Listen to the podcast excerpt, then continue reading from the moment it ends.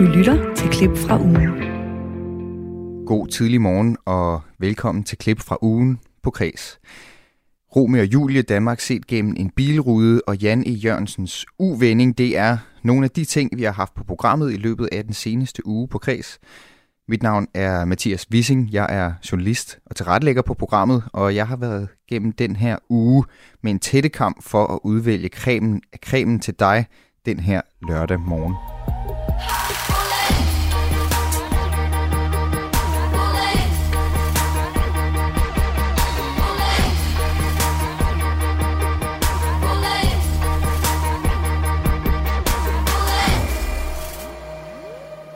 Du er nok ikke klar over det, men i går var en helt særlig dag, bare ikke på den fede måde. I går var det nemlig 450 dage siden Mette Frederiksen, hun øh, på et pressemøde den 11. marts 2020 gik på talerstolen og sagde, at Danmark skulle lukke ned. Og hvis du havde det som mig, så tænkte du helt naivt, hvis du skal være helt ærlig, at det var lidt spændende og måske endda lidt eksotisk til at begynde med, og hvad kunne det betyde, og det var også fint nok at være hjemme et par dage, og så ligesom langsomt, stille og roligt tonede det sig over i at være et mareridt. Og siden da, så er der jo ikke noget, der har været det samme, og det er nok de færreste af os, der for eksempel har været i udlandet. Jeg har ikke. Men for at prikke hul igennem til lyset på den anden side af tunnelen, så laver vært Astrid Date hver mandag en lille radiofonisk smuttur til rejsedestinationer i hele verden. I mandags var hun i Brasilien, og til at blive klogere på landets kultur, så havde hun besøg af sanger og sangskriver Tøre Dixgaard. Efter tre års pause fra at lave musik, så var det nemlig den brasilianske musik, der endelig gav ham inspirationen tilbage. Tør Dixgaard han lagde ud med at fortælle, hvorfor han har et særligt forhold til musik for lige præcis det sydamerikanske land. Jeg tror, den korte version er, at øh, jeg stod på et tidspunkt øh, og havde udgivet min første EP, som også øh, indeholder det nummer, Former, som vi lige hørte. Øh, og jeg var sådan et sted, hvor at jeg, jeg synes, jeg manglede nogle inputs, og jeg synes, jeg, jeg, jeg, jeg søgte efter inspiration, og så øhm, lige pludselig så hører jeg så øh, et nummer med den her kunstner, der hedder Orlandivo, øh, som der øh, fuldstændig sådan øh, tager mig med, med storm. Det er den her sådan øh, musikalske glæde og den her sådan, øh, sådan inderlige stemning og, og sådan vibe, der er i musikken. Øh, der, der opdagede jeg sådan den brasilianske musik, specielt den fra 70'erne, som, som jeg synes er sådan... Jeg følte bare, at jeg opdagede, hvad jeg synes, der er fedt ved musik. Øh, og, og hvad jeg sådan... Jeg følte bare, nå, det er det der, som jeg godt kan lide. sådan. Ja, fordi du, ja, du tog ligesom en pause fra udkomme med, med ny musik for tre år siden, og så, øh, og så blev det altså det her øh, brasilianske, der ligesom øh, fik dig til at genfinde inspirationen til at lave øh, musik igen. Ja, jamen det kan man sige, fordi at jeg, øh, jeg ligesom tænkte, hvad, hvad, kan, hvad, sådan, hvad er det, jeg godt kan lide ved, det, ved, ved at lave musik, og hvad er det? Og min egen musik har været inspireret af den brasilianske musik før jeg overhovedet vidste, at den var det. Øh, fordi det er jo ligesom de her små tråde, man kan mærke i, i gennem musikhistorien, hvor at, at øh, bossa novaen, som er den her, mange forbinder det med sådan noget elevatormusik, øh, og noget sådan meget sådan pausemusik, men i virkeligheden, så er det noget meget, kom, altså, hvis man kommer under huden på det, og, og ned i, i den brasilianske kultur, så finder man ud af, at, øh, at der er meget at finde. Altså, det er et kæmpe, kæmpe, øh, en kæmpe, kæmpe kulturarv, der er i Brasilien, og nu har jeg rejst rundt dernede to gange og været i studiet med brasilianske mus- musikere, også fra 70'erne, øh, og, og, og ligesom dykket mere og mere ned i deres, øh, deres øh, musikalitet og studeret den, og, og jeg bliver bare mere og mere vild med det. Øh, men for mig, så synes jeg, det er interessant det der med, at vores konnotationer af det i Danmark er jo, eller vores opfattelse af den brasilianske musik er jo meget samba eller bossa nova, og for mig er den mange, meget mere flerfacetteret. Det er ligesom, det er noget af det mest poetiske musik, uden jeg er særlig god til portugisisk, øh, så, øh, og jeg forstår ikke, hvad de synger i mange af sangene, så er det noget af det noget, noget af de, nogle af de smukkeste tekster, jeg har hørt. Og det er jo øh, ikke teksterne med musikken, vi skal prøve at komme lidt øh, under huden øh, af her. Du har jo øh, taget tre eksempler med, og den første sang og kunstner, det er fra et, et lidt ældre album fra 77, det du også har nævnt, øh, Orlandivo, hvor at du øh, fremhæver sang Ondo Ander Amør Amor. Hvorfor har du valgt den?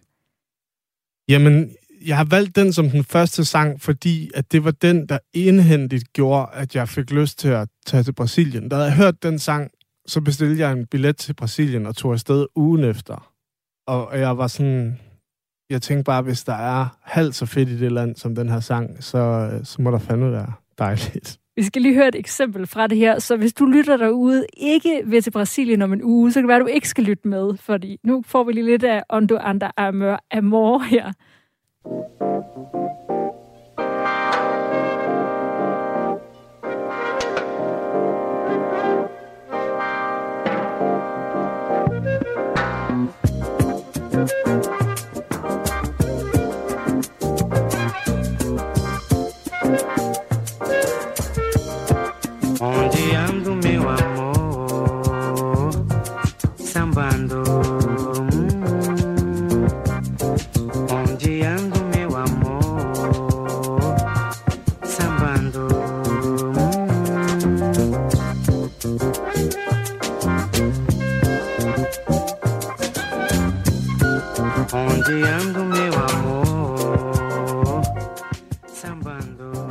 Vil du ikke lige sætte nogle ord på, hvad det er, du synes, der er så øh, fedt ved, øh, ved det her og ved brasiliansk musik? Det, som der er så fantastisk ved det her nummer, det er, at det er, det er den eklektiske stemning, der er i nummer. Jeg synes ikke, jeg synes ikke, der er nogen... Det er ikke en glad stemning, men det er heller ikke en trist stemning. Det er en stemning af det, som brasilianerne har et ord for, øh, som hedder saudade. Og det, er, det betyder at være lykkelig trist. Fordi man er lykkelig for det øjeblik, der har været. Man er lykkelig over at have gode minder, øh, men trist over, at de forsvinder, og forgængeligheden af minderne. Og det er et ord, som bliver brugt i flæng i Brasilien. Der siger man, øh, this give me saudade. Det er ligesom, at vi siger hygge, øh, og det er ligesom er vores trademark i Danmark, så er saudade øh, Brasiliens, øh, hvad skal man sige, særegne stemningsord, som er meget svært at overføre øh, til, til andre sprog, men som jeg synes er et, et ord, jeg gerne vil gøre noget benarbejde for, bliver optaget i det danske, det, Også- i det danske sprog. Og som har noget med sådan en, en sådan vemodig lykke at gøre. Ja, altså, det betyder at være øh, lykkelig for, hvad der har været. Og det, øh, det er ligesom noget, du bruger fuldstændig i din hverdag, og jeg synes, det siger meget om dybden af, af den brasilianske kultur, men også, at når du har sådan et ord, så kan du også lave musik til det. Ligesom at vi har hyggelig musik i Danmark, eller trist musik, så har de saudade-musik i Brasilien, og jeg synes, det er et, et fantastisk ord og et, en stemning, som er meget, meget smuk. Det lyder som noget, man gør du ved, i slutningen af noget. Altså, at når man siger, du siger det der med, at noget, der har været, at man øh, på en måde, at der er noget, der er slut, lyder det som om, ikke? Og at i stedet for at være trist over det, så skal man være lykkelig over, at det var der, i stedet for at Ja, være præcis. trist over, at det slutter. Jamen præcis. Vi har spillet øh, nogle brasilianske sange øh, på altså forrige sommer øh, ude på Refshaløen. Og så var der en brasilianer til stede, og så da jeg havde spillet, så sagde hun, This give me very good saudade. Fordi hun savnede at være derhjemme hos sin familie, men hun blev også lykkelig over at tænke på dem. Ja, at savne dem i Ja. virkeligheden. Og prøv at tænke på, hvordan at, at øh, sådan et ord, det ligesom udvider ens horisont. Vi er jo sådan i kraft af vores sprog, og jeg synes bare, at det ord er... Jeg synes, vi mangler det i Danmark. Ja, det giver et ekstra følelseslag, vi måske mangler. Ja. Vi skal til det næste stykke musik, du har valgt, og øh, det er der ikke særlig meget vokal eller sang på.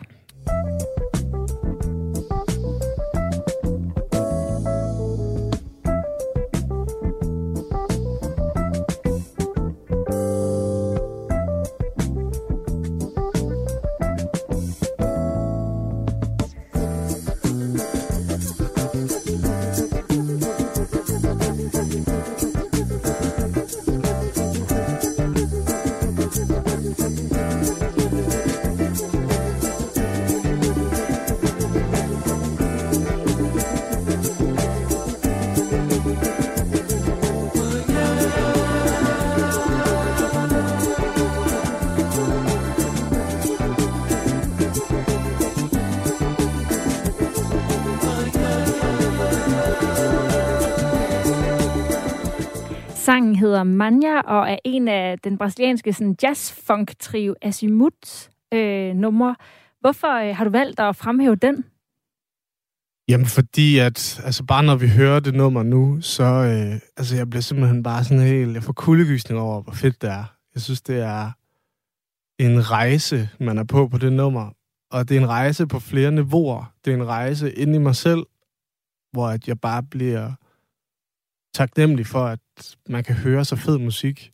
Men så er det også en rejse i noget kulturelt i Brasilien, hvor at det her, det er sådan indbegrebet af, når at, at Brasilien fusionerer alt, øh, alt det fedeste, de har lært, synes jeg. Altså det er, øh, hvis man skal sådan hurtigt prøve at forstå lidt, hvordan øh, vestlig og amerikansk musik influerede Brasilien, så var Brasilien meget inspireret af italiensk musik fra 50'erne. Og så var de meget, øh, når der var koncerter fra amerikanske bands i, i øh, Brasilien, så var der enestående koncerter, som for eksempel med James Brown, der spillede der i slutningen af 60'erne. Så når der var sådan en koncert, så spillede James Brown en koncert, og så var der en 600.000 mennesker til den her koncert. Og den, kunne, den koncert kunne så enhændigt ændre kulturen for, for musik i Brasilien. Så man snakker om før og efter James Brown, før og efter Earth, Wind and Fire, fordi det havde bare en indflydelse på, hvordan de brasilianske musikere begyndte at tænke. Så man kan høre, at det her, det er fra start 70'erne. Det vil sige, de har James Browns funky trommer, og Asimut har en legendarisk, enestående trommeslager, der hedder Ivan Conti, som øh, ligesom har lavet sin brasilianske udgave af, af amerikanske funktrummer, som har det her lidt tunge swing og en lavt stemt store tromme, som man kender fra samba-optog og militærmusik. Så den er meget dyb stortromme. Lille tromme er meget lys, ligesom en mars-tromme i samba-musikken. Men så spiller han ligesom om, han var James Browns trommeslager ovenpå med de her lyde. Og det giver den her helt særlig... Man får lyst til at danse, men man får også lyst til at græde, synes jeg. Og det er sådan... Jeg synes, at sammen med det, så deres, den her trio sammenspil, som de er nogle legendariske studiemusikere. Og det er sådan nogen, når man ligesom mig begynder at nørde den brasilianske musik fra 70'erne, så havde jeg sådan en oplevelse af, at hver gang der var noget musik, der var rigtig fedt, så er der en fra Asimut, der er med på pladen. Specielt Ivan Conti, deres trommeslager. Han spiller også på Orlandivo, som vi hørte før. Og han, han har bare, altså sådan, han har det vildeste trommespil. Altså han fortæller en historie på hans trommer. Jeg kan ikke, jeg kan ikke forklare det, man er nødt til sådan at, man er bare nødt til at sætte det på, og så danse og græde. Altså. Det var altså historien om, hvordan Tør Dixgaard begyndte at nørde brasiliansk musik, fortalt til vært på kreds Astrid Date. Udover Tør Dixgaard, så havde Astrid blandt andet også besøg af en dansk professor, der til daglig, øh, det vil sige normalt under ikke-corona-omstændigheder, underviser i brasiliansk sprog og kultur i Rio de Janeiro. Og han fortalte om en masse spændende brasiliansk litteratur, for eksempel om øh, verdensstjernen Clarice Lispector. Og som altid, så kan du høre hele programmet på, hvor end det nu er, du finder podcasts. Lige nu, der lytter du dog til et klip fra ugen på Kres. Jeg hedder Mathias Wissing, og jeg har kogt en fladmast og sammenpresset magiterning af kredsindhold ned øh, med alt det bedste, vi har haft med i den her uge.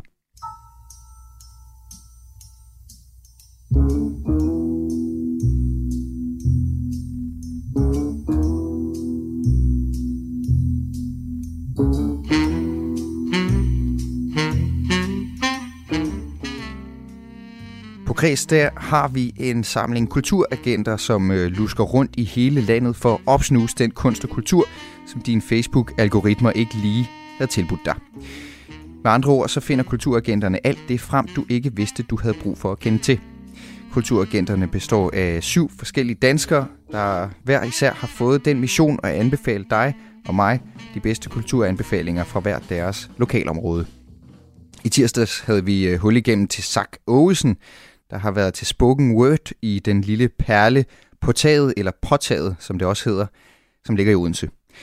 Og for lige at få øh, sat rammen, så forklarede Sak først og fremmest, hvad det nu lige er spoken word går ud på. Jo, men det er jo en, ja, en kunstform, hvor man stiller sig op og ytrer sig gennem noget lyrik, som man har skrevet. Øh, for eksempel et, øh, et digt, kan det være. Øh, og så øh, det her arrangement var jo open mic, så det var jo en, øh, man vidste ikke rigtig, hvem der kom og optrådte eller øh, læste digte op. Øh, og der noget af det særlige ved det her, fik jeg at vide, var, at, øh, at der er baggrundsmusik på en gang imellem, hvis de ønsker det, dem der er oppe, og, altså lyrikerne. Øh, så de har en, en huspianist deroppe, øh, som der så, så fortæller de pianisten, at øh, det er den her stemning, at det skal være, eller noget. Så, så finder han på et eller andet, og så læser de deres digt op samtidig med. Det er meget svært, det er meget sjovt. Ja, hvordan var oplevelsen så? I det hele taget? Jamen, det er spændende. Altså, det, som sagt, det er egentlig ikke noget, at jeg, jeg, jeg har gjort mig særlig meget i, det er spoken words. Øh, jeg, jeg er egentlig, måske endda jeg prøvet at undgå det lidt, men, men jeg synes simpelthen, stemningen er, især det med, at der er baggrundsmusik på, det, det gjorde øh, sindssygt meget, og omgivelserne er, er pisse hyggelige, sådan lidt retrostemning, og, og folk er jo, det er jo kunstnere, og det, de har jo virkelig noget på hjertet, folk. Der var nogen, som der var meget udprøvet og øh, var nervøse, og, og det var fedt at se, at de virkelig havde noget på hjertet og turde stille sig op. Så var der nogen, som der var meget rutineret. Det var også fedt at se, at det var et helt show, at de, de kom med nærmest. Var der noget, der sådan gjorde særligt indtryk på dig i øh, den her optræden? Øh, jamen, at, øh, øh, at det var meget mere showagtigt, end, end jeg havde forestillet mig. Jeg havde egentlig bare forestillet mig, at folk de gik op, og så sagde de, så læste de et eller andet op på et øh, papir, men der var, øh, øh, der var et par, som der var op, øh, to mennesker øh, med baggrundsmusik, og, og, øh, og, øh, og havde lavet et digt sammen på, ja, det var i løbet af dagen, at de havde sat sig ned på en bar, hørte jeg, og havde øh, hurtigt skrevet, skriblet det sammen, øh, og så stillede de sig op og optrådte med det. Øh, så at, øh, der er mange flere øh, nuancer i den genre, end, end jeg egentlig lige havde forestillet mig. Ja, fordi nu er der hvor musik på, som du siger, stemningsmusik, men hvordan adskiller sig det her fra, at øh, man forestiller sig måske, at man tager på biblioteket og er til en eller anden øh, digtoplæsning? Hvad, hvordan er det her øh, poetry slam så anderledes? Jamen, det er jo mere, det er jo, det er mere, et- det er jo et show jo. Folk, de, de, har, de prøver også at inddrage publikum og øh, og provokere publikum en lille smule, øh, snakke med publikum, og øh, så, så det er, Hvordan- ja, hvordan det, for det, eksempel? det er et show frem for en oplæsning. Hvordan gjorde de det for eksempel? Øh, ja, hvordan gjorde de det? De, øh, de stillede jo nogle spørgsmål øh, til, øh, der var nogle, der var, der var lige blevet studenter, og de stillede nogle spørgsmål til dem om, hvorfor de egentlig var her overhovedet, og, og så øh, var der, lavede de en rigtig fin overgang til, til deres eget digt, øh, draget nogle af deres, de ting, at de sagde, øh, dragede det ind i, i deres digt. Kan ikke lige øh, komme med et konkret eksempel, men, men sådan noget i den stil. Og nu siger du, at du ikke har prøvet det før, og måske har været sådan lidt øh, forbeholden over for det. Var, var der sådan noget ved det, du Ja. ikke kunne lide egentlig? At jeg ikke kunne lide. Hmm? Eller sådan, hvor det levede op til dine forventninger? Eller, eller hvor du Ja, blev ja. bekræftet i de forbehold, du havde? Jamen altså, det var jo både jo, fordi nogen, noget af det var jo, var jo bare nogen, der, der stillede sig op og, og, og læste lidt op og sådan noget. Det var måske det var nogen, de lidt mere uprøvede. Det var jo sådan lidt det, der var min forventning måske. Og de havde heller ikke baggrundsmusik på jo, eller noget. Så, så, så det var jo det var lidt det, som, øh, som jeg måske øh, ja, havde forestillet mig. Men, men blev på meget positivt overrasket. Altså, det er, når digtet får det her øh, show og optræden oveni, at, øh, at det kan noget. Hvem tænker du ville synes, at øh, sådan en her oplevelse er spændende? Øh, det synes jeg, at øh, andre... Øh, altså, øh, ja, men, øh, nu er stedet deroppe, det passer måske meget godt egentlig, at det, det, er ret alternativt, det er et alternativt publikum, og, øh, fordi det er, jo ikke en, det er jo ikke en koncert, man står og klapper med og sådan noget, man skal jo virkelig sidde og lytte, og øh, øh, så, øh, så kan man godt lide øh, lidt alternativ øh, stemning, musik, og øh, der er mange unge mennesker, jeg ved, der konservatoriemusikere kommer derop, tit jazzmusikere, og det slags klientel der, øh, det passer det rigtig godt til. Øh, der var mange ja, gymnasieelever, og, og, så det, det er lidt et alternativt uh, crowd. Bare lige for at komme tilbage til stedet, ikke? Altså, det ligger, er det, det, altså, at det er under tag, altså det er i toppen af en bygning, eller hvordan? Altså, er der en Ja. udsigt, eller hvad er det, der gør det så særligt? Ja, det er ligesom en lille taglejlighed. Øh, der er sådan en skråtag derinde, og, sådan noget, og så er der en, øh, en, øh, en stor kæmpe bar, og det hele er lavet af, af, af træ, øh, det hele. Øh, også bordene og stolene, og bænkene og, og selve baren. Øh, så der er bare en vild fed øh, retro-stemning deroppe. Øh, øh, helt vildt hyggeligt. Øh, og man kan sidde ned og, og øh, bore over det hele, og så i de her coronatider sidder vi selvfølgelig ned. Men, men normalt er der også bare øh, borde og, og bænke til, at man kan sidde og, og virkelig og, og fordybe sig i, i musikken, og, og i det her tilfælde øh, Poetry. Og på en øh, skala så fra øh, 1 til 6, lad os sige det, hvor mange klapsalver vil du så give den? Jamen, jeg tror faktisk, jeg vil give den 5, fordi at, øh, det, er, det var lige min ånd, det her. Jeg elsker øh, det er mærkelige mennesker, og det er øh, et drøs af eventyr, og det er, det er lidt... Der var musik og god øl, og øh, så det, det var lige min ånd i hvert fald. Det foretrækker du, end at sidde derhjemme med en øh, digtsamling og læse for dig selv? 100 procent. Mærkelige mennesker, et drøs af eventyr, musik og god øl var lige noget fra Sark Åsen, der altså havde været til Spoken Word på taget i Odense.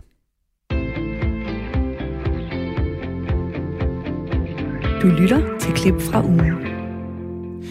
Det, som er i din øh, Radio 4 lige nu, det er klip fra ugen på Kreds. Mit navn er Mathias Wissing, jeg er journalist og tilrettelægger på programmet. Og så sidder jeg også og strikker det bedste fra ugen sammen til dig. Og nu skal vi til Haderslev. Der ligger teatret Møllen, nemlig, og øh, de har gang i den værste og bedste kærlighedshistorie af dem alle på scenen, Romeo og Julie. To unge forelsker sig, det hele går af helvede til, og, øh, som det er hos Shakespeare, og så dør øh, stort set alle til sidst. På Teatret Møllen er der dog mindst én ting, der er anderledes, end det plejer at være. Romeo han taler nemlig dansk, og Julie taler tysk. Det bad vi lige teaterchef Nikolaj Mineka om at uddybe. Jamen det gør vi, fordi at øh, Romeo og Julie er måske verdenshistoriens største kærlighedstragedie. Øh, og så øh, lå det greb, der hedder at spille den på dansk og tysk lige til højrebenet for os, da vi sidste år havde markeringen af 100-året for genforeningen. Der var det bare for os det, det oplagte øh, dramatiske valg at gøre, da vi jo er i en region af Danmark, hvor at vi både har dansk og tysk som, som sprog. Og har det så givet nogle øh, udfordringer i forhold til alle forberedelserne og prøverne på stykket? Ja, det vil jeg da sige. Altså, altså både inden corona og efter corona. Efter corona, det, det, det, det er jo helt naturligt, hvad det har givet af udfordringer. Men selvfølgelig står man også med, med et, øh, altså to forskellige systemer øh, i forhold til, hvordan skuespillere arbejder, og hvordan kaster man, og hvordan lønner man. Og der er en masse sådan lavpraktiske ting. Men jeg vil sige, kunstnerisk har der ikke været nogen problemer. Shakespeare, det er jo en øh, gammel klassiker, og øh, kan for det første være meget svær at gå til, og så er der jo mange, der ikke forstår tysk. Kan du ikke være bange for, at øh, forestillingen kommer sådan til at flyve hen over hovedet på publikum? Nå, er du sindssyg? Det, det, det er jeg da skide bange for. Altså, det, det, men men det, det kan man jo altid være. Altså, jeg vil sige, vi er jo, vi er jo godt hjulpet. Altså, Romeo og Julie er jo en helt fantastisk tekst. Og jeg tror, at næsten alle, også dem, der aldrig har set Romeo og Julie før, har sådan en eller anden idé om, øh, hvad, den, hvad den handler om. Så, så, så der er vi jo godt hjulpet. Øh, og så er det selvfølgelig et sats, at vi bruger det dansk-tyske, og det kan jeg selvfølgelig godt være, være, være nervøs for, om der er nogen, der, der, der står af på. Det er jo næsten, hvis man, hvis man isolerer det tyske sprog, halvanden time, hvor der bliver snakket tysk i forestillingen. Men jeg vil sige, for os som den kunstneriske pointe i forhold til de to familier og det ufindskab, der er imellem dem, der bliver den kunstneriske pointe faktisk næsten kun større, hvis vi sidder og ikke forstår den ene af de familier, vi ser. Hvorfor det?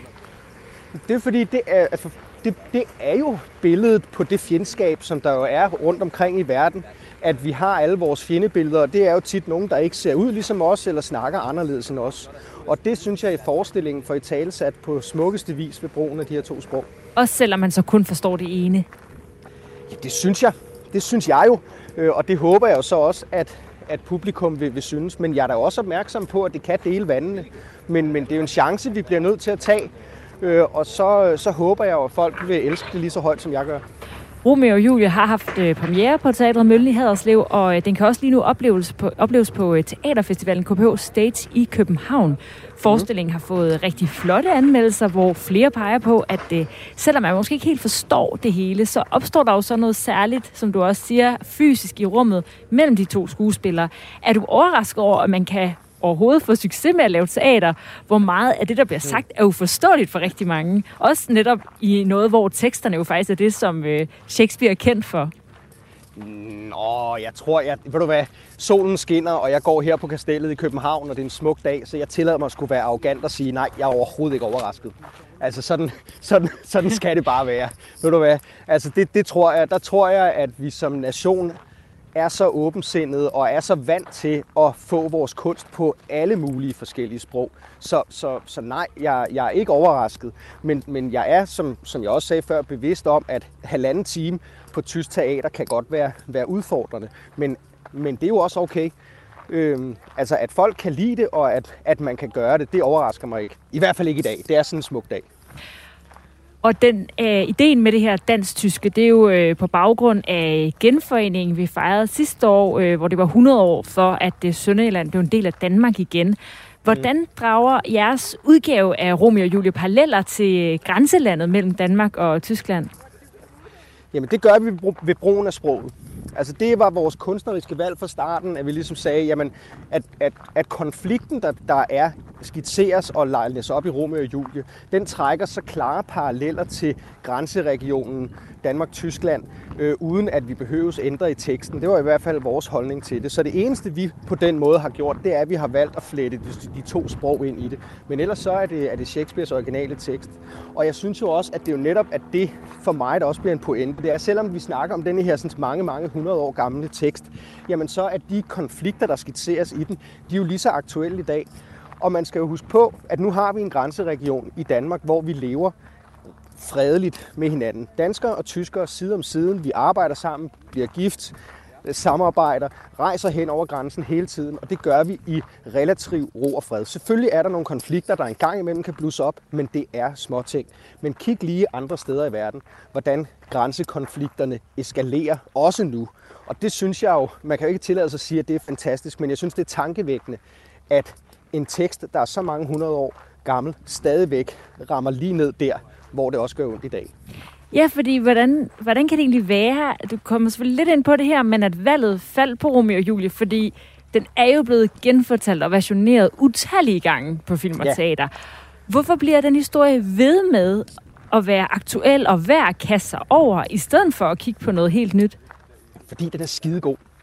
Altså, det, det, det, det er den bare. Det er et stykke helt fantastisk dramatik, og så er den universel. Altså, den har det hele. Den har konflikten, som stadigvæk er aktuel i dag, og så har vi noget, som vi alle sammen, ligegyldigt hvem det er, vi forelsker os i, så kan vi forholde os til kærligheden. Og når de ting er til stede, jamen, så bliver det universelt. Og så bliver det for mig i virkeligheden sjovere at tage noget, som er mange hundrede år gammelt, og sætte det op i dag med nogle nye greb, som peger på, at vi jo ikke blevet en skid klogere. Og det bliver vi jo nødt til at blive. Altså, vil jeg mene. I mange udgaver af, af Romeo og Julie, der slutter fortællingen jo der, hvor at uh, Romeo og Julie begår selvmord og uh, forenes ja. i døden, kan man sige. Men det er noget med, at I har, I har gjort noget andet med jeres slutning. Hvad er det? Jeg skal sige, at vi har jo gjort det, Shakespeare har skrevet. Men, men du har fuldstændig ret, at der er rigtig mange, som der vælger at, at slutte den, hvor de dør, og siger, at de får hinanden i, i døden.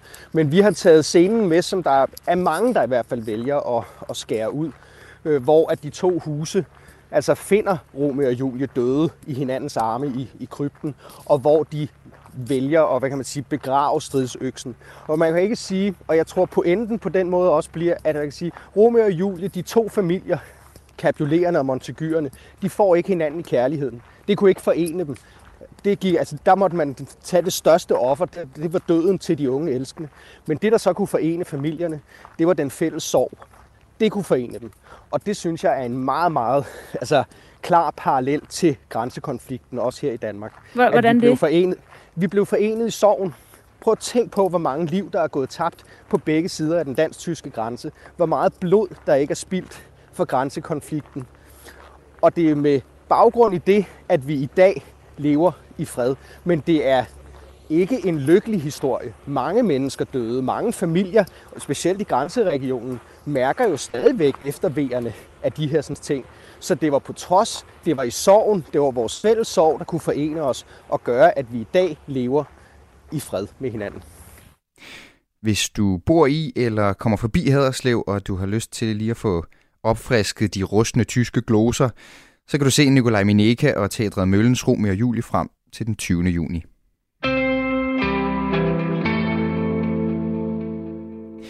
For en af de største kærlighedshistorier nogensinde til en anden livslang kærlighedsaffære, nemlig forholdet mellem mennesket og hans bedste ven, bilen. I torsdags tog vært Astrid Date en øh, snak med professor i litteraturvidenskab Martin Serlang. På mandag har han nemlig en ny bog på gaden, Danmark set gennem en bilrude, hedder den, og den handler om bilens kulturhistorie. Hvor stor en betydning kan man sige, at øh, bilen har haft for det danske samfund? Jamen, det er en øh, totalt gennemgribende betydning, der går lige fra det største til det mindste, fra det fjerneste til det næreste, lige fra land og by til, hvordan vores kroppe ser ud. Altså i 1960 for eksempel, der talte Kasper Jespersen, eller han skrev en bog, der hed Retslaver og Bilmaver, hvor det jo går helt ind i kroppen, hvordan mennesket ser ud. Man talte også om, at et færdigt menneske, det er et menneske på fire hjul. Og hvis man ser på opdragelse, Lego, de lavede i samarbejde med Rådet for Større Færdselssikkerhed, Lego-byer, øh, som øh, ligesom kunne lære de små at, at køre rigtigt med sådan nogle små Lego Chevroletter og Lego kranbiler osv. Kønsroller, der kan man jo bare tænke på Lise Nørgaard og hendes øh, gennembrudsroman øh, med mor bag rettet, som jo også handler om, hvordan bilen det bliver sådan det sted, hvor kønsrollerne bliver fastlagt og også omlagt. Så der er Så- jo øh, rigtig mange grunde til, at øh, vi får sådan en bog på gaden nu her. Der Helt er så mange grunde, ja. Ja, og helt konkret, der gennemgår øh, bogen bilens udvikling sådan øh, kronologisk fra at den først blev opfundet i 1880 til nu, men den ser også på, hvordan bilen er blevet skildret gennem tiden i øh, kunsten og litteraturen og popmusikken og film. Øh, hvad, øh, hvad har du fundet ud af? Der skal vi øh, høre mere om lige om lidt. Men øh, allerførst vil jeg gerne høre, hvordan du fik ideen til at undersøge, fordi du siger jo, der er masser af der er masser af, hvad kan man sige, øh, anledninger, men hvor, hvor kom ideen fra at øh, lave en bil om øh, bilens, en bog om bilens betydning gennem Danmarks historien?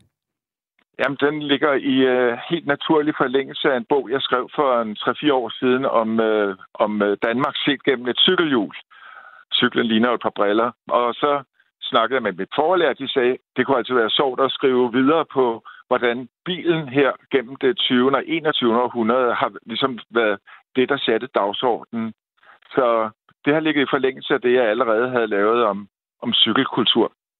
Og hvorfor er sådan noget her interessant for dig? Altså, du er jo professor i litteraturvidenskab og øh, moderne kultur. Hvad, hvad er det ved de her transportmidler, der er, der er interessant? Jamen, det er et eller andet med øh, tanken om frihed. Øh, I dag, der står jo for eksempel en øh, frihedsstøtte inde ved hovedbanegården. Og frihed, det har jo i meget høj grad været defineret som bevægelsesfrihed. Og sådan har det også været, når man ser både på cyklen og motorcyklen og bilen og, og skibe og så videre, at øh, frihed, det er bevægelsesfrihed. Og så er det jo interessant at se, jamen, hvordan ser frihed så ud? Hvad er det for en frihed, vi øh, får, når vi for eksempel sætter os ind i en bil? Og vi tager lige en øh, sådan overflyvning af nogle af de ting, der er med i bogen. Hvilke historiske nedslag øh, er vigtige at kende i udviklingen af bilen? Jeg synes, at øh, sådan det første virkelig vigtige, altså bortset fra opfindelsen, det er i mellemkrigstiden, hvor Ford-bilerne får deres store gennembrud, og hvor København med samlefabrikker i Sydhavnen bliver sådan et øh, nordeuropæisk center for produktion af Ford-biler. Og så hvis man springer frem til tiden efter øh, 2. verdenskrig til 50'erne, hvor der ligesom bliver lagt tre spor for bilhistorien, hvor man kan sige, man får folkevognen, som jo er for alle, og man får øh, Citroënen, som bliver sådan en øh, æstetisk øh, feinschmeckerbil, og så får man dollargrinet, som bliver drømmen om at ja, køre tværs over det amerikanske kontinent og køre i sådan en øh, flot udstyret dollargrinende bil. Så i 60'erne, der har vi jo det store gennembrud, altså med velfærdssamfundet, jamen så bliver bilen og fjernsynet og øh, parcelhuset, det bliver sådan de tre kasser, så at sige, som velfærdssamfundet bliver bygget på. Og, og, Så det, det er nok hovedpunkterne, vil jeg sige. og hvor er bilen så i dag? Ja, nu er det jo sådan, at man næsten hver dag kan læse om elbiler og grønne biler og opstilling af elladere. Og øh, når man kigger på øh, udvikling af bilen på annoncer for moderne biler, så ser man også, at man i stigende grad tænker øh, bilen som sådan en slags øh, kropsforlænger. Øh, ikke bare potensforlænger, men øh, som, næsten som sådan en slags handske. Øh, bilen bliver udstyret med sensorer og med detektorer og med GPS og med personal assistance osv., så, videre. så øh, den øh, næsten den sanser bedre end personen selv, og hvis man sidder i bilen jamen, og er ved at falde i søvn, så bliver man vækket af bilen, og det er lige før den kan spørge en, om man har lyst til at køre ind i øh, en øh, forretning og købe en dobbeltdropper eller lignende. Så der er sket en kæmpe udvikling. Altså, i starten af bilens historie, der talte man om, at, øh, at øh, bilen vil forme mennesket, men i stigende grad bliver det mennesket, der ligesom former bilen. Altså, bilen bliver dannet i menneskets billede. Og hvordan øh, ser vi så bilen øh, i de kulturprodukter, som du også har undersøgt? Det ser vi jo over det hele. Altså, der er jo hele genre, der er defineret af biler. Øh, I filmen, der taler man jo om road movies, for eksempel. Og man kan jo dårligt se en tv-serie eller en, en film uden at der en krimifilm uden at der er en biljagt involveret. Hvis vi tager litteraturen, så kan man bare se den seneste roman, der har fået en øh, boghandlernes skyldne laverbærpris, det er jo Stine Pilgaards meter i sekundet, som jo handler om, hvordan hun tager kørekort over i det vestjyske og bruger ekstremt mange timer på det, men altså, da romanen er slut, så har hun fået sit kørekort og kan køre til Esbjerg og Varde og så videre. I musikken, der kan man jo se, bare tage en af Danmarks populæreste grupper, Gasolin. De er jo opkaldt efter øh, benzin. Og ja, hvad er øh, nøglen til deres musik? Musik, det er jo at komme derud af, som de selv sang. Eller man kan tænke på dansk toppen, John Mogensen og så videre, øh, hvor masser af dansk topsange, de har øh, bilen som omdrejningspunkt. Du fremhæver også øh, sangen Aut- øh, Autobahn af Kraftværk fra 1974. Den øh, lyder sådan her. Ja. Jetzt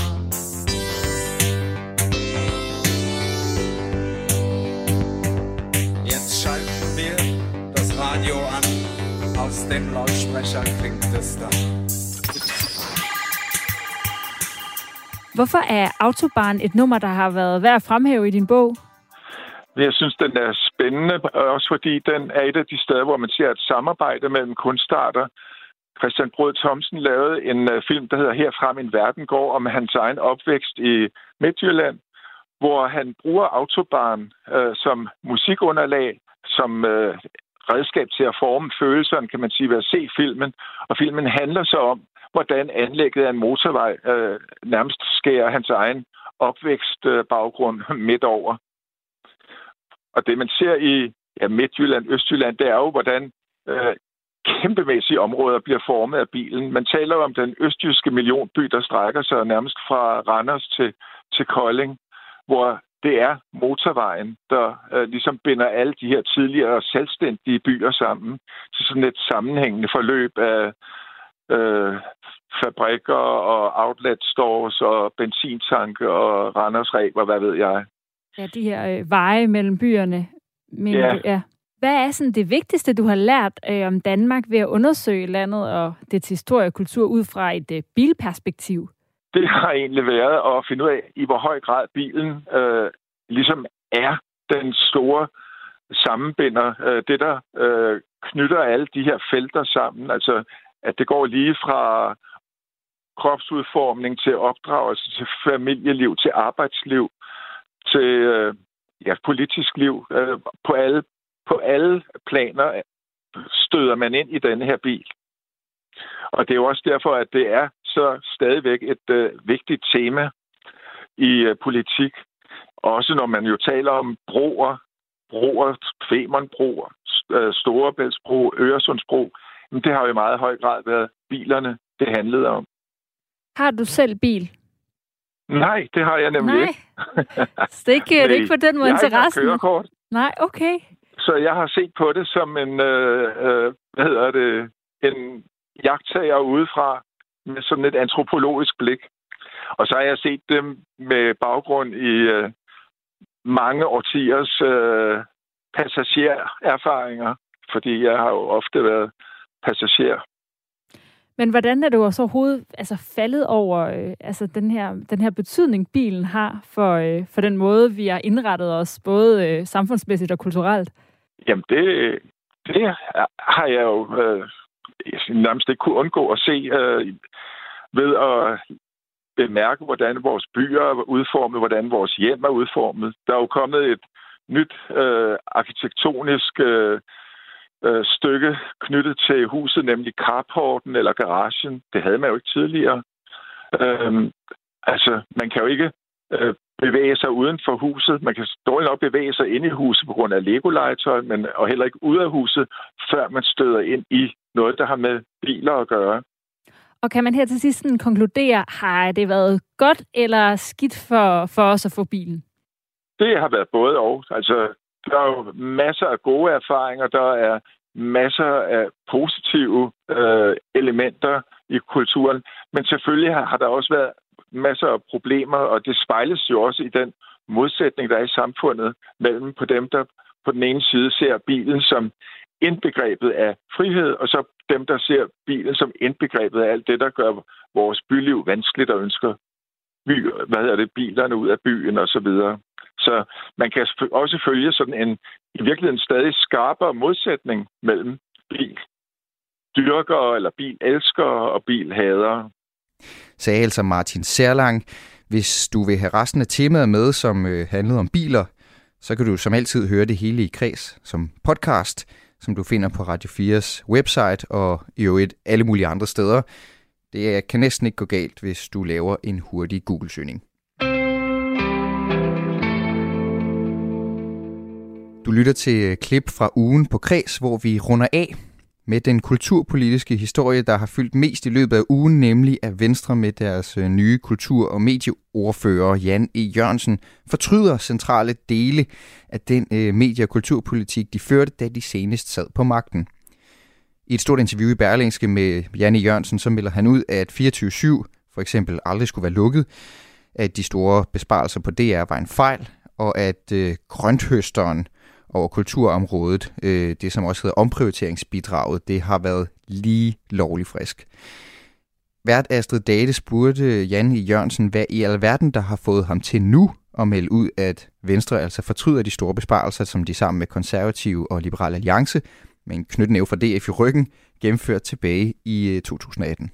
Der er jo tale om sådan en slags øh, tiltrædelsesinterview, øh, hvor jeg øh, filosofere lidt over, øh, hvor vi står i øh, kulturdebatten. Og når jeg kigger tilbage, så må jeg bare konstatere, at øh, de rigtig mange gode beslutninger, vi har truffet på kulturområdet og medieområdet, for eksempel at få afskaffet øh, medielicensen, er kommet til at tage øh, og stå i skyggen af nogle andre beslutninger. Først og fremmest Radio 24 Det var ikke vores mening, det skulle gå, som det gik, men det gjorde det. Øh, og det andet, det var øh, besparelserne på, på DR, hvor vi jo mente, der skulle spares. Det var nødvendigt, men hvor vi også jo endte med et resultat, hvor besparelserne blev lige lovligt øh, voldsomme. Så det er for ligesom at få, få forklaret og fortalt, at Venstre er et parti, der vil kulturen, som vil medieområdet, public service i en tid med pres fra store IT, tech-giganter osv., der er det her et super vigtigt område. Og hvad har jeg for jer til at, hvad får dig til at ændre kurs, eller jeg til at ændre kurs på det nu? Jamen altså, beslutningerne er truffet, øh, så på den måde kan du sige, så, så bliver der ændret så frygtelig meget. Altså Radio 24-7 genopstår jo ikke. Øh, altså, der er et udbud, der er overstået, og nogle andre har, har, har fået opgaven. Øh, men, men altså, når man skifter, og når der kommer en ny regering og så videre, så er det jo også en meget god anledning til så at kigge tilbage og se, kunne noget have været gjort anderledes? Hvad kan vi lære af? Hvordan kan vi gøre tingene bedre fremover? I øh, artiklen i Berlingske i dag, der, øh, der skriver de blandt andet, at, øh, eller der siger du, at øh, Venstres landsorganisation dengang, de lavede en måling over de politiske områder, som vælgerne gik op i, og der lå kulturen håbløst langt nede, som det hedder.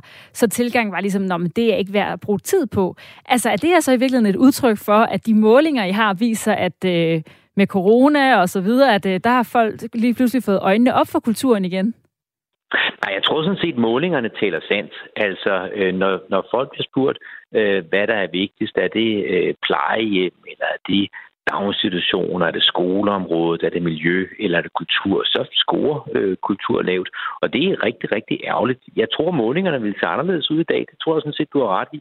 Netop fordi der har været den her periode med corona, hvor øh, mange jo har opdaget, hvad er det egentlig, vi savner? Vi savner at komme på Roskilde Festival, vi savner at komme til en koncert, vi savner at øh, komme i teatret, vi savner at komme i biografen, alle de her ting. Og samtidig så har man jo kunne se, hvad er det egentlig, der holder humøret oppe øh, Øh, under en, for eksempel en lockdown, hvor mange har været sendt hjem fra arbejde. Jamen det har jo for eksempel været en god bog, eller noget god musik, eller en film, eller en tv-serie i fjernsynet. Så jeg tror, mange har fået øjnene op for øh, kulturen her under øh, corona, og det er da noget, altså det momentum skal vi da bruge positivt, helt sikkert. Men øh, så kan det jo godt lyde som om, at det, I mener, på en eller anden måde ligger sådan lidt belejligt i tråd med, hvad er ligesom folkestemningen omkring kulturen?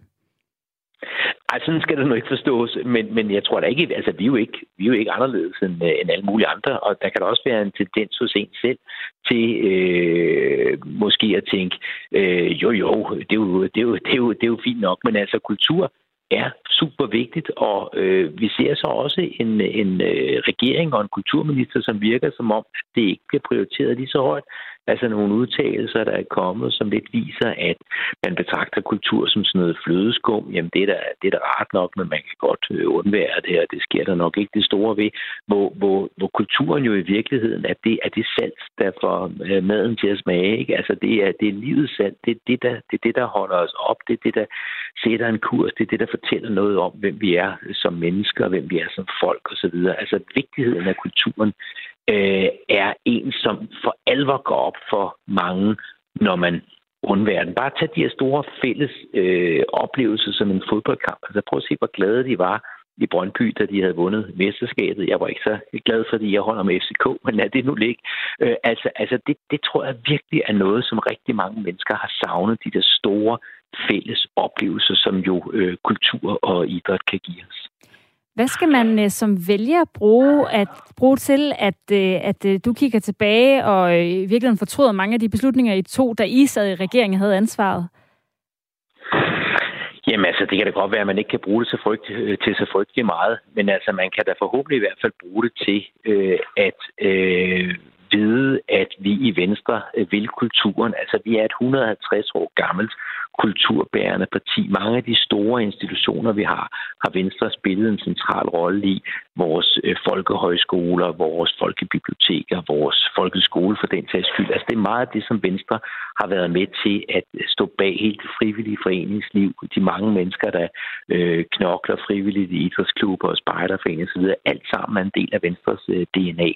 Og der har det måske ikke helt set sådan ud øh, de allerseneste øh, par år, men vi er et stort, stærkt øh, kulturparti. Det er ikke et tilfælde, at det er en, en Bertel Hårder, der bliver formand for, for det kongelige teater. Altså, altså, det ligger dybt i os, og det skal vi have øh, til at stå frem, så øh, de vælgere, der interesserer sig for kultur, er klar over det.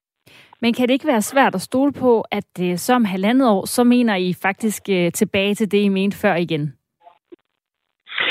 Jamen nu, altså nu, nu, nu skal det ikke lyde som om, jeg løber, jeg løber fra ansvaret, men altså når man er en, øh, en mindretalsregering, så er man jo nødt til at, øh, at manøvrere i det politiske farvand, der er. Så man kan jo ikke bare sidde og, og træffe en masse beslutninger, man skal have et flertal i ryggen. Og når der eksempelvis skal landes et medieforlig, så er det jo give and take, så er der nogen, der ønsker noget, og nogen, der ønsker noget andet. Men det kommer jo til at hænge i sidste ende på øh, dem, der har siddet i regeringer, og der primært dem, der har haft øh, statsministerposten. Så, så jeg håber bestemt ikke, at vi kommer i den samme situation igen, men jeg kan jo ikke garantere noget som helst. Altså det politiske landskab er der jo ikke nogen af os, der ved, hvordan det ser ud, når øh, Venstre en dag kommer i regering igen. Nej, dengang der var det jo øh, DF, I blandt andet skulle samarbejde med, og de er jo ikke lige så store i dag, som de var dengang, da I ligesom tog beslutningerne om besparelser for eksempel. Ikke? Øhm, og de er nu heller ikke enige i jeres Øh, vending her fra jeres side af øh, nu.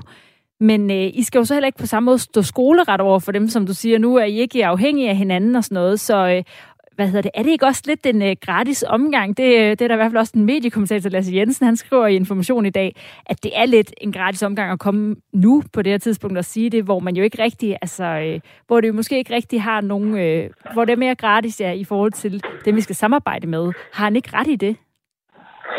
Det ved jeg ikke. Øh, det ved jeg ikke. Det kan da godt være. Altså, det, det er jeg sådan set ikke så interesseret i. Altså, altså det vigtige for mig, det er at få forklaret, hvor Venstre står øh, kulturpolitisk, at Venstre prioriterer øh, kulturen.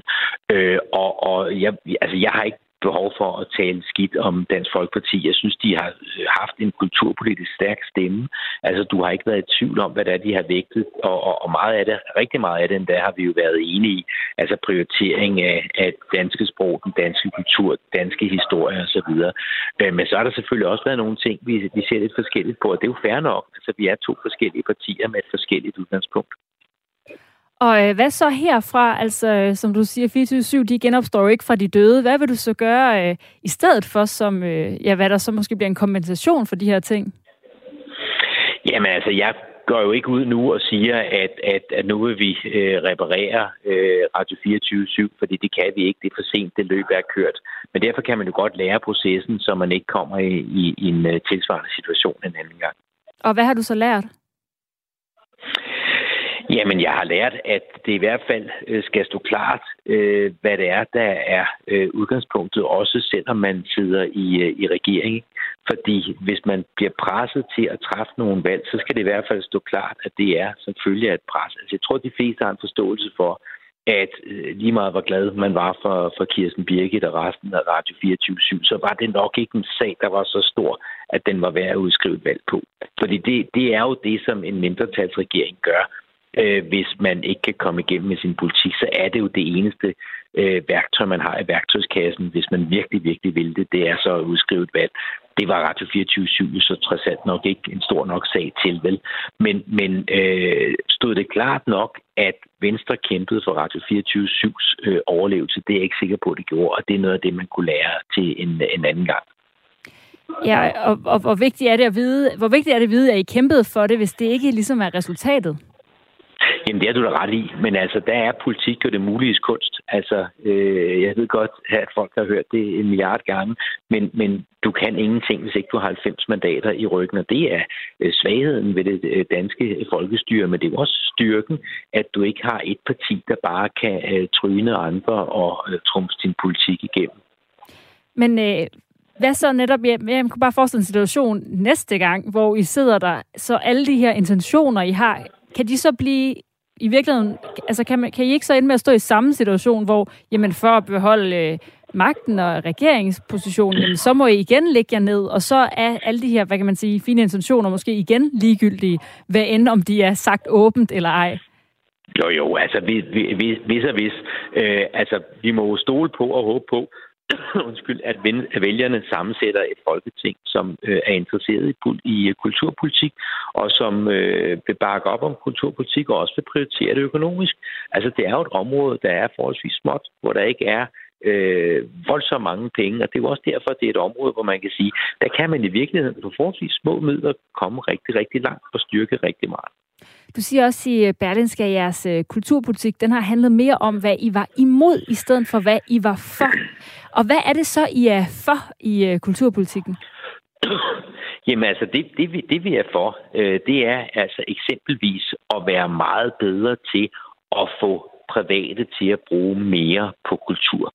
Altså, det mange jo glemmer, det er, at øh, selvom en række kulturinstitutioner er afhængige af offentlige øh, tilskud, og det er de, og sådan vil det nok også blive ved med at være fremover, så er der jo stadigvæk en meget stor grad af privat egenfinansiering. Det er folk, der selvfølgelig køber deres egen øh, billetter, men så er det jo også virksomheder, der støtter via sponsorater osv.